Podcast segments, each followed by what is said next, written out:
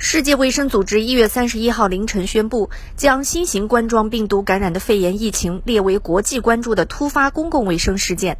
世界卫生组织前任总干事陈峰富珍接受新华社记者专访时说：“这是一个科学的判断，是很谨慎合理的决定，目的是为了更好的控制疫情，不让疫情在全球散播。”世界卫生组织前任总干事陈峰富珍：“啊，四位确实是。”一个这个这个是一个科学的判断，而且呢也是一个很谨慎、很合理的决定。启动这个机制，就是要其他的国家，就是做应该做好防控的工作，不是针对某一个国家，也不是对中国在这个一个针对中国。也不是对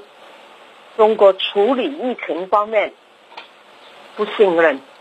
其实呢，这个现任的四位总干事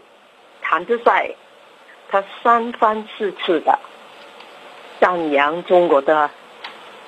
表现，在这个疫情防控方面，中国是很透明、很公开。速度很快，能够在一个星期左右，就把这个新病毒的基因，我们叫基因序列，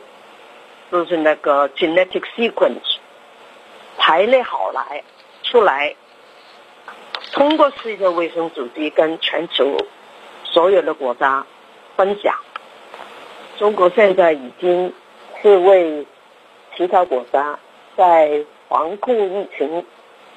设置了一个新的标准，采取这个科学的手段，精准的应对这个疫情。新华社记者张亚诗、苏晓，林宁香港报道。